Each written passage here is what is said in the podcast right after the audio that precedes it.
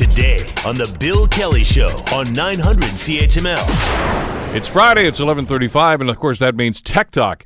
Uh, brought to you by uh, Hamilton Limousine, a very, very busy company, but always time and uh, the best folks around. If you have to get from point A to point B, uh, call Marcus at Hamilton Limousine, and these guys will look after you. Adam Oldfield, the president and CEO of FPM and FPM3 Marketing, is with us here. Uh, you got your Christmas jersey on, or one of them anyway. I made this with this is my. the, the ugly Christmas this sweater. is the ugly Christmas sweater. My my oldest and I made this years ago. Actually, I'm getting a lot of flack from it from everyone on social media. They're I like, can "That- understand." That looks the same, and I'm like, you know what? This has a lot of sentimental value. My my oldest and I one day we needed to make ugly sweaters. I went and got this at Value Village. I found a bib that says "My First Christmas" on the front of it, and then uh, I'm not exactly the greatest uh, seamstress uh, or seamster in the world. And anyway, I sewed it with her, and she made one. I made one, and uh, on the back I've got. You want to see the back of it? There, see. Wow, you've got the the Nutcrackers. I got the Nutcracker dishcloth sewn onto the back. so I was, uh, this is my ugly sweater day. And well, my daughter's getting her wisdom teeth out. So I told her, I said, I'm going to wear the ugly sweater for two reasons. One, because I'm thinking of you, honey. And the other reason is I'm pretty proud of it. So this is something that we did together. And, uh, and it allows me to, you know, kind of showcase my, my great style and clothing skills. And I think I've done a pretty good job. It actually matches pretty much everything else I'm wearing at the I, moment. I'm going to go out on a limb and say your daughter's is probably better. Hers was amazing. I Just mean, saying, yeah. she did great. She has horns and all sorts of like you know like uh, uh, fuzzy bears, a teddy bear attached to it. So anyway, we have a lot of fun. We like to make our own ugly sweaters. That's our tech features uh, this week. All right, before we get into the script, uh, a, a word to the wise: don't get your phone wet. No, do not get your phone wet. And you know, I, I got a I got an email late. Now, Bill, I know goes to bed early, and I can honestly say this will probably happen to a lot of people. But yes, uh, if you get your phone wet, uh, as it is winter and it is raining, and there is chances of you know these are not completely 100% older phones, I should say. Well, this was my i6, which is, I guess, what about three years old. Three years old, yeah. Now your iPhone 8, I think you got the new one or whatever it Yeah, was yeah. now. Yeah, that one's more water It's resistant. Water, resistant, not Yes, waterproof. that's right. But this is the second time this has happened. I mean, this last yesterday when I lost my six, it was clumsiness. Okay, Yes, yeah. and I didn't even know it was on the desk. It was one of those things where I spilled the. wa- Oh, geez, and I started Yeah. picking papers. Oh, my phone's there. My God. the first time it happened to me was Yeah. about eight or nine years ago, and it was one of those flip phones, and I was just cleaning snow off the car. Yeah. And not even knowing, and my uh, the phone was in my pocket, and I looked at it, and oh, it got damp, and boom, it was gone, and That's toast, right. and just gone. Water is still not a favorite when it comes to electronics. I understand that as a uh, uh, now. I have the Samsungs, and they are waterproof, which is you know Yeah. not to brag, No, but to make a point is that was an exact situation. I can't I can't even begin to tell you. Well, been, the, the Apple 11, a 10, I think, is like that. Yes, the new ones are all waterproof. Well, that's because you can't even open them. I mean, this was actually one of the topics we were going to get into. And just to touch on that, the new SIM cards are called eSIMs, and all these new waterproof uh, phones uh, and the issues you have. And that's now going to allow us to not have to get those little micro SIM chips that, you know, Rogers and Telus say, Yeah. though, it's $25 for your SIM chip and that activate. Now you can easily activate it instantly with the eSIM. It stands for electronic SIM. And you can now just say, yeah, change my phone over to the new provider. And uh, iPhone, kudos to them. They were very much revolutionary in the new iPhone 10. Not only is it waterproof for you, uh, but they're also going to be more easier when it comes to actually changing providers. Excellent. Anyway, uh, word to the wise, and back up your data. all Yes. right? another good thing too. Yeah, we're People working on that. Forget about that. I think he did. He, you know what? We're, we're still in this crisis mode with Bill because you know his information, I believe, is still safe. But all right, we'll uh, figure that out. talk to me about the Puma running shoe. You know what? This 1986. I remember this. I actually remember. I was in grade six in 1986. Bill rolls his eyes at me. In 1986, it was an you're in grade awesome Six. You were 19, but you're in grade six. Yeah. I was trying so hard. I know, I I know. know. I've come so far. But it was the Commodore 64, the Apple II. Those were the greatest. And this was one of the most amazing shoes uh, that were on the market. And it Oh, looked yeah, like yeah. this big bubble on the back of the heel. And inside of it was a microchip. And what it did was it actually, in 1986, would log how far you ran, ho- uh, how many calories you burned, uh, uh, how long you were running for, uh, your speed, your pace, and then what you would do is take your shoe, your Puma shoe, to your Commodore 64 with your three and a half inch floppy disk, load it. It would take 35 minutes to load this program. In 35 minutes, you could download your shoe into your uh, computer, and a Commodore 64 would keep a record of uh, all your files of how long you ran and everything. Well, the reason I bring all this up Right, is because you know what? People are look, listening to this and say, well, my watch does that. My- but this is 1986. 1980. Yeah, this is like Orson Welles was talking about this in the in that day. But 1986, Puma had this. Well, they just came out with a retro same style shoe, and it's going to now have Bluetooth in it. Which you know, we I mean, heck, we got beds that tell us how long we've been sleeping with how many calories we're burning. Well, this is actually Puma's new bring back or retro style format. Um, the only thing I can tell you is the new Puma shoes will not synchronize with a Commodore 64 or an Apple II. But that that was pretty cool. I mean, when you really think about it, we we kind of have- have only started looking at health benefits and, and sort of the Yeah. you know how how often our heart's beating, how many calories we're burning, how many steps we're taking. And this is just uh, pretty amazing that in 1986 this existed, and today they're just relaunching it with a little more. It comes with an app and all the other elements that you want with your shoe, but it's got a Bluetooth built right into the shoe, and it talks a little bit more about what features you have. It tells how much compression you're you're, you're uh, putting on your shoe, which is equated to your knees, Yeah. so on and so forth. So it's really supposed to help you balance your your running efforts. All right. Uh, speaking of new phones, there's a new uh, new phone coming up now. Yeah, Xiaomi's going to be coming out, and this one's a little overblown. I mean, we've been talking about 16 megapixels, 8 megapixels, 24 megapixels, and now we're getting just ridiculous. You know, it's like ludicrous speed from Spaceballs. I mean, the new Xiaomi phone from China is coming out. It's a mid range phone. This phone is not like anything we could look at and go, wow, would it compare to a, an iPhone uh, X or a, a Samsung Note 9? No, it's, it's a mid range phone, but it's got 48 megapixels uh, as a camera. Now that sounds to probably anyone listening going, eh, it sounds like a lot. What's that mean? What that means is that when you take a photo, you would be able to zoom in on it all the way down to the, there'd be no micropixels. It would be uh, not blurry at all. You could almost zoom right into the photo and it would look like you could see that pop can in the distance if you took a photo.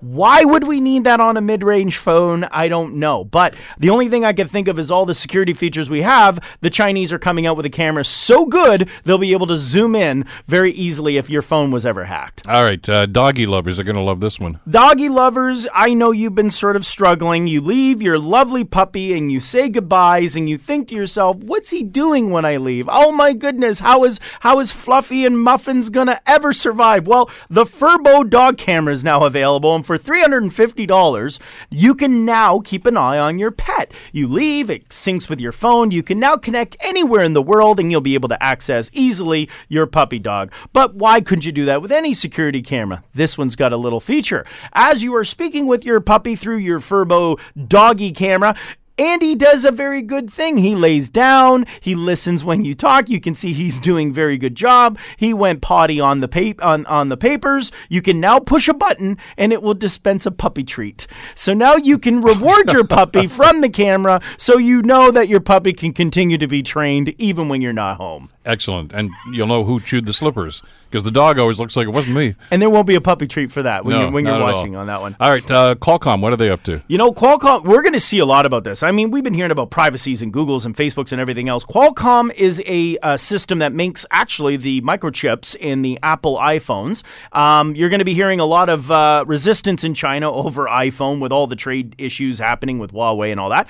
But the thing I thought was interesting is that in Canada, still, uh, Qualcomm is coming up with a new sensor that's going to really enhance the fingerprint. And I think we've seen the joke of, oh, I got a fingerprint scanner. Uh, if I get a piece of tape and I can mask your fingerprint, I can open your phone. Well, the new one actually is a 3D finger, fingerprint scanner. It goes through the whole lens of the screen, and now when you put your finger anywhere on the screen, whether it's uh, it's going to be on iPhones, on many of the upcoming phones with Samsung, uh, it will instantly do a 3D read of your finger. So this will remove any of these situations where someone could, you know, uh, take the piece of tape or uh, mimic your fingerprint or put it over top uh, over top of a fake, very 2D version, which is a portion of your fingerprint. This one does your full fingerprint, and it's going to be available coming out in the next year. All right, guys, on that topic, let's talk about identity and uh, facial recognition. Is, it's getting bigger and bigger. It's getting bigger and bigger and scarier and scarier. The White House has just confirmed that they have set up facial recognition systems around the entire government White House.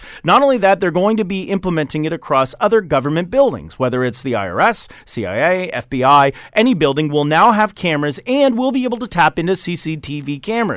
This means if you go for a trip to the White House, even to take a look, your face will be logged in a file and could be used for the purposes of privacy research by the government of the United States. And there's a little rumor that CSIS is trying to implement this in our Canadian government as well, so they'll be able to put all facial recognition systems uh, from just visiting the outside of any government building. You will be recognized, you will be logged, and you will have a file. I feel like this is a Leslie Neum movie. you will be found. Yeah.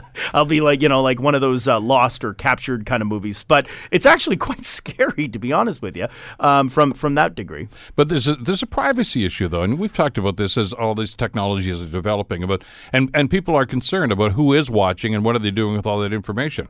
Yeah, well, and this is where I say, you know, talk about the White House and all that kind of stuff. When we talk about the security, there's a big issue that I really wanted to emphasize, and we speak about it when it actually happens security issues, protocols, whatever. I mean, Google Plus just announced they were going to close in October next year. Now it's April because it wasn't 50 million, it was 500 million login, password, email addresses have been compromised. And we're hearing this constantly. I mean, they've been talking about where people have been hacked and these information of, of documents are being accessible. And we're seeing that with cameras. Right now, your smartphone, if you accepted when you downloaded an app that it says you will do you give permission to this app to use your camera and your microphone you have completely given full release of that app at any time the app wants, not when you want, when the application wants it. Meaning that your phone could be at any time recording you, could be recording the front and the back of the camera. And this is the part which is, I really want to remind people hey, that's a really good program. Don't click OK or allow when you download an app. It comes at a cost. That cost is your security and your cameras on your phones when that program is open is constantly going to be able to be monitored. And again, you don't know by whom and where that's going. No, not at uh, all. In, in fact, there is a point in Arizona this past week, in fact, Wednesday, just to speak about cameras being compensated. A gentleman in Arizona was in his backyard and he had a Nest camera on the outside. And the voice, this is classic. I love this. This is just going to put Canadians, and it's a good, warm, heartfelt story. It was a white hat hacker. And he came on the microphone. The gentleman was in the back in Arizona clipping trees, whatever, lawn maintenance. And he heard through his camera voice, Hello, uh, I need to let you know that I have been able to access your Nest uh, security uh, doorbell. Um, don't be alarmed. I, I just want you to know that your security needs to be tightened. I bought your information online with your username and password, and I was able to access this system using it. I want you to be aware of that. I don't know where you are. I haven't turned on any of your other security cameras, but I'm from Canada, and I wanted you to be aware of the. F- I don't know where you are, but I can tell it's somewhere warm climate. But you do need to upgrade your security. This is like one of those like that's scary, Yeah. creepy, but yet at the same breath, the big joke in the United States is even Canadian hackers are friendly. We don't just take the information, we actually will warn you about it, advise where we got it, and tell you you need to change it. But it's a it's a kind of interesting story that's scary in the same breath. I was going to actually uh, share with everyone. There's a website out there, and it's called CCAM, uh, S E E Cam. It's got live feeds of cameras all over the world. And this is free. This is available. You, right now, Bill, could go on this website. Anyone who's got their cameras not secure would be able to know that their cameras are being broadcasted on this website. And I've seen it from streets to homes. Uh, anyone can do it. And this is available. So the bottom line is you need to make sure you change the password, folks. Do not just turn it on and make it work. Change it regularly. This is not a joke. This is quite serious where your phone's on your apps and your, um, I'm making this a conspiracy, uh, uh, conspiracy theory right now, Tech Talk, but it's it, this past week has really opened my eyes in how scary we've given access to others to our smart devices without keeping in mind we need to change the password on it. Well, and, and you know, every time you hear a story about hackers, you always have to wonder, okay, am I secure? Yeah. The, the answer probably most cases is no. No, no, that's right. And they were talking about what they're doing with this information. You've heard about all these bomb scares and everything that's going on right now. And a lot of it is they're being able to do more damage or fear mongering, if you will, from the information they've been able to access through the internet. And a lot of it is because they have the login and passwords for people. Uh, we got just a couple of minutes left. Uh, BlackBerry still in the news. This is kind this is a big deal. You know, it, it's a huge deal. And again, it got such little press and information. Right now, Toronto, downtown Toronto, there's a big, uh, we've talked about this, turning it into a smart city. They're Yeah. taking a city block and they're going to turn it into a smart city where streets will talk to cars and the cars will talk to the sidewalk. Your smartphone will talk to the road and you'll be able to know when to talk and move and, and uh, uh, operate anywhere around the city of Toronto. Well, BlackBerry, yes, is still in business and their systems are still superior to Google. I will say that. We just can't go out and buy uh, uh, BlackBerry software as easily these days, uh, unless it's an Android system. But they're in the talks of putting the city of Ottawa on the map as a smart city to compete with Toronto, which means they're going to be taking about 16 square uh, kilometers and they want to turn it very similar into what Google's doing in Toronto. Why is that a big deal? Is the fact that BlackBerry has a lot more privacy components that give us, the users, a little more understanding that it's not going to be widely used. Uh, in the case of concerns with, with Google in Toronto, remember they're an advertising firm. So they're looking for information to be able to use to build their revenue. And that's where the revenue comes from. BlackBerry is going to be looking to implement the same system, but giving us, the users, a lot more privacy control, meaning you'll be able to know when you're accessing the road. The road wants permission, and you'll only be able to use this during the time you give it access to your phone when you're involved in this smart city. But these are like pilot projects. I mean, the one in Toronto and obviously in Ottawa. But uh, do you see this becoming more widespread? Oh, absolutely. I think this pilot project is just one step to figure out how we can create a smart environment. And the thing that gets me excited about BlackBerry is that how do you have a smart environment without fear of privacy being shared or given outside? Yeah. And we've seen that with Facebook and Google. I think this is something I'm I'm thinking will definitely help BlackBerry in their software development and security privacy settings that if they are able to master this and incorporate a smart city, which is something we have to get used to. I saw an autonomous uh, self-driving uh, Honda Civic downtown Hamilton on Bay Street and King. I was actually I was in Hamilton limo going to a meeting and I looked out and I just think to myself that is the future. That is the future watching a self-driving car move around the city. I mean, it's like my first time in a horse and carriage watching uh, a, a car for the first time. I saw a Ford Model T, and that was what the feeling was. I this is uh, what it must have felt like in in 1905 watching a first uh, Henry Ford vehicle driving down the street. Uh, Tech Talk, we do this every Friday at uh, 11.30, brought to you by Hamilton Limousine uh, with Adam Oldfield. We'll see you next Friday. Thanks, Bill. The Bill Kelly Show, weekdays from 9 to noon on 900 CHML.